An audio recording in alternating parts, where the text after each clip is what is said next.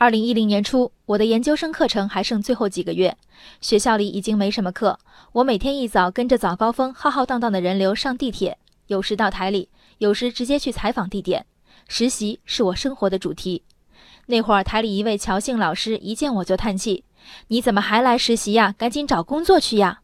我心想，我这不是打算找这儿的工作吗？托实习的福，我后来真的通过考试，一举转正。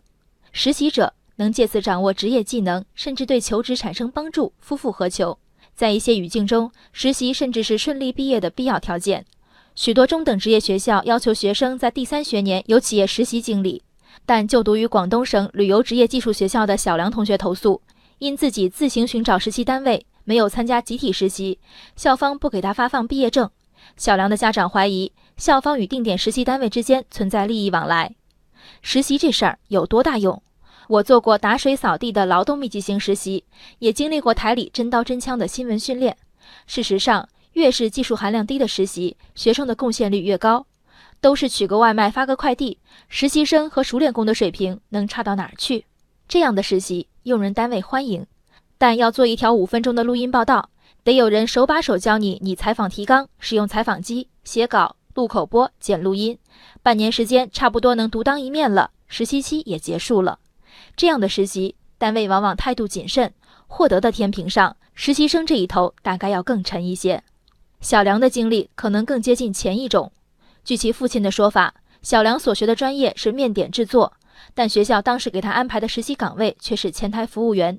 在要求学校重新安排岗位不了了之后，小梁自行找到中山一家酒楼，在其面点部完成了整整一年的实习，并开具了相关证明。